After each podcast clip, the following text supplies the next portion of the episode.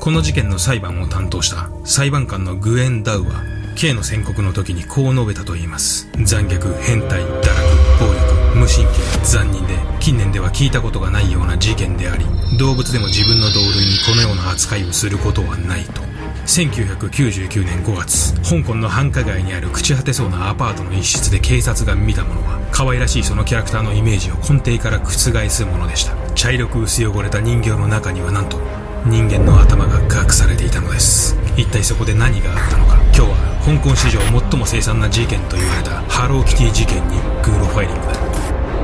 眠れなくなっても知らないぜ。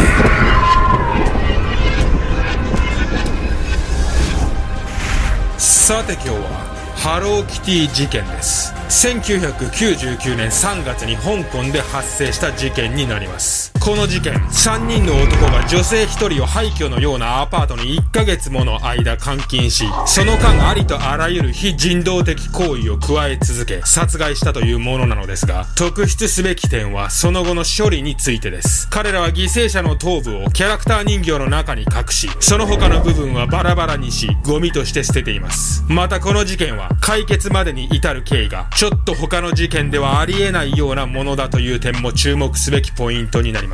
そこら辺は動画本編で触れていますので、ぜひ最後までご視聴ください。それでは行ってみましょう。事の発端はこの事件の犠牲者であるにじゅうさんさいのファン・マン・イーが男から借金をしたことでした。事件発生のにねんまえのせんきゅうひゃくきゅうじゅうななねんにファンは祖母の医療費に充てるため筋の悪い男から数万円程度の借金をしてしまいます。犠牲者のファンは事件当時結婚もしており、事件の前年には男の子を出産しています。ナイトクラブで働く彼女はその職業柄黒い経歴を持つ人物との距離も比較的近かったと考えられます。彼女が不幸な運命を迎えた最大の理由はひとえにその借金の相手が悪すぎたという点にあるかと思います。この事件では犯人としてさんにんの男が起訴されています。さんじゅうさんさいのチャン、にじゅうろくさいのスンジョ、じゅうきゅうさいのフェイ。とりわけ主犯とされるチャンは半グレ組織のようなチームの幹部であり、事件前から薬物を使用し、気に食わないことがあれば力ずくで解決するような衝動的なタイプのため、他のふたりも兄貴分であるチャンには逆らえない状態だったといいます。そんな男に借金をするなど問題外であり、決して関わっていけない男がまさにチャンだったのです。きゅうじゅうななねんに借りた借金の金利は事件発生のきゅうじゅうきゅうねんまでのにねんかんでだんだんと上がっていき、気づけばそれは当初に借りた金額のじゅうばい程度になっていたといいます。にねんの間にファンの夫も混ぜた形で何度か話し合いの場が持たれることはあったといいますが、それによってファンが返済期限の猶予以上の何かを得ることはありませんでした。せんきゅうひゃくきゅうじゅうきゅうねんさんがつじゅうしちにち、事のきっかけは不明ですが、この日ファンは男たちに突然拉致され、アパートのさんがいに監禁されます。まるで廃墟のようなそのアパートは男たちが日常的にドラッグを使用するアジトのような場所でもあり、他の部屋には居住している住人もいたといいます。なぜ金を返さないのだ、バカにしているのか。この日からいっかげつにも及ぶ地獄が始まります。この事件では主犯のチャンはほとんど手を下さず、そのほとんどを従えていたスンジョとフェイに行わせています。そこにはチャンを頂点とした支配関係が出来上がっていたのです。このような犯人たちの関係性は加害者側側が多数人による事例では頻繁に確認できます。グロファイリングで過去に扱ったものですと、栃木リンチ事件がまさにこのパターンになります。ここでこの事件の鍵を握る一人の少女に触れておきましょう。彼女の名はラウ。全寮制の学校に通うラウはじゅうごさいの少女で、事件の前年に犯人の一人であるフェイと付き合うようになり、事件のあったアパートにも頻繁に出入りしていました。彼女はファンがアパートに監禁されているいっかげつの間、何度もその現場を目撃しています。そしてこのラウが事件後にしたある体験こそ、他の事件事件では考えられない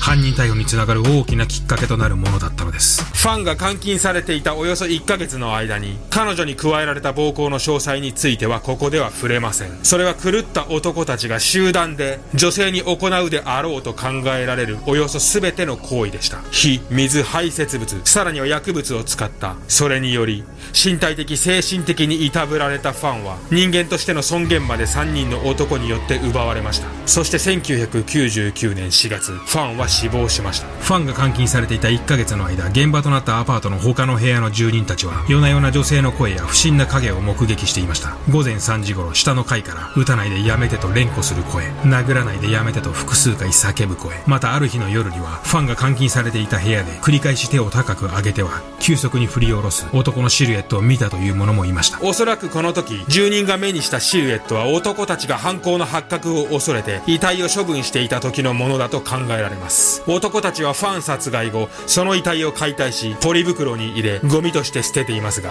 彼らはその最中にある問題に気づきます。それは頭部だけは骨が硬く大きいため細分化には適さないということ。頭蓋骨は人間の骨の中でも比較的大きく硬い部位であるため別の処理が必要だったのです。そこでさんにんは処分できなかった頭部だけキャラクター人形の頭の部分に隠すように入れ込んだのです。これがこの事件がハローキティ事件と呼ばれるゆえんです。また解体時主犯格のチャンは鼻歌混じりでこんなことを言いながらそれを行っていたと言います。いい子にしなさい、美人になるのを手伝ってあげるから。この事件のように加害者側が多数人になる場合、その集団さゆえに一人一人の罪悪感が薄くなっていくのが多くの事例で確認できます。ウクライナにじゅういち、女子高生コンクリート事件など若者たちによる事件が強い残虐性を帯びるのは加害者側が多数人であることが大いに関係していると考えられます。そしてこの集団さゆえの狂気は多くの場合犠牲者の命を奪うまで続けられます。事件後人形からはすぐに悪臭が漂うようになりアパートの住人は警察に通報をしますが、警察はこの時悪臭の原因は生ゴミだと判断しろくに捜査もせずに帰ってしまいます。しかし事件からにかげつご、犯人の一人であるフェイの彼女であるラウが警察に出頭したことにより事件は解決します。なぜラウは突然警察に出頭したのでしょうか。実はその理由こそ他の事件では考えられない特異なものだったのです。それは事件後ラウは夜な夜な犠牲者であるファンの夢を見るようになり、その悪夢の中でファンは頭を返してくれとラウに対して言い続けていたというのです。監禁され苦しんでいた様子を何度か目にしていたラウは事件以降頻繁にこのような悪夢を見るようになってしまい、その状態に耐えられなくなり警察に全てを話すことを決めたのです。にわかには信じがたい話ですが、このハローキティ事件では他にもオカルト的な要素がいくつかあるのも事実です。それは犯人たちの裁判が始まり裁判所で証拠調べのためファンの頭が隠されていたぬいぐるみを法廷に持ち込んだ時のことでした。法廷内はぬいぐるみの登場と同時にムッとする空気に包まれ、そこには一瞬にして何とも言えない刺繍が広がったといいます。中でも最も関係者が恐怖を感じた現象は法廷内で人形を移動させるたびにその近くの照明がチカチカと点滅していたことだったといいます。それは人形をどこに移動しても同じでした。おそらく真相は様々な偶然と関係者たちが感じていた不気味さが相まって些細な現象をそう感じただけという話でしょうが、犠牲者であるファンの強い思いが何らかの思念となって出てきた可能性も否定できません。ラウの通報によりすぐに警察による捜査が開始され、アパートに踏み込んだ警察はぬいぐるみの中からファンの頭部を発見します。発見時アパートの中は刺繍で満たされ、廊下に寄りかかっていたぬいぐるみを倒すとドスンという音がしたと言います。またアパートのキッチンからは何かを煮るために使った鍋が発見され、その鍋にはウジ虫が湧いていたと言います。彼らは頭部を煮ていたのです。主犯のチャンは自宅にいたところを逮捕。スンジョはチャンの逮捕を知り翌日に自首。フェイは中国本土に逃亡しましたが翌年のにがつには逮捕されました。にせんねんじゅうがつ、事件の裁判が始まりさんにんは殺人監禁などで起訴され、殺人以外の罪で無期懲役を宣告されました。殺人についてはファンの死因はあくまでも暴行の延長であり、殺人の故意が認められないことから傷害致死として処理され、その中で最も重い無期懲役刑が宣告されました。発見されたファンの頭部はにせんよねんさんがつに家族の元に帰り埋葬されました。事件の前年に生まれていたファンの息子は事件後海外に渡ったといいます。現場となったアパートはにせんじゅうにねんに取り壊され、跡地にはにせんじゅうろくねんにホテルが建ちました。犯行のあった部屋は現在はレストランになっています。本編でも触れましたが、集団心理というのはいい意味でも悪い意味でも非常に怖いものがあります。みんなで渡れば怖くないというやつですね。ここら辺に過去にグロファイリングで扱った集団心理が作用した凄惨な事件をまとめておきました。興味ある方はリンクをたどってみてください。まあ、今回は本編が短かったのでちょっと話をしましょうか。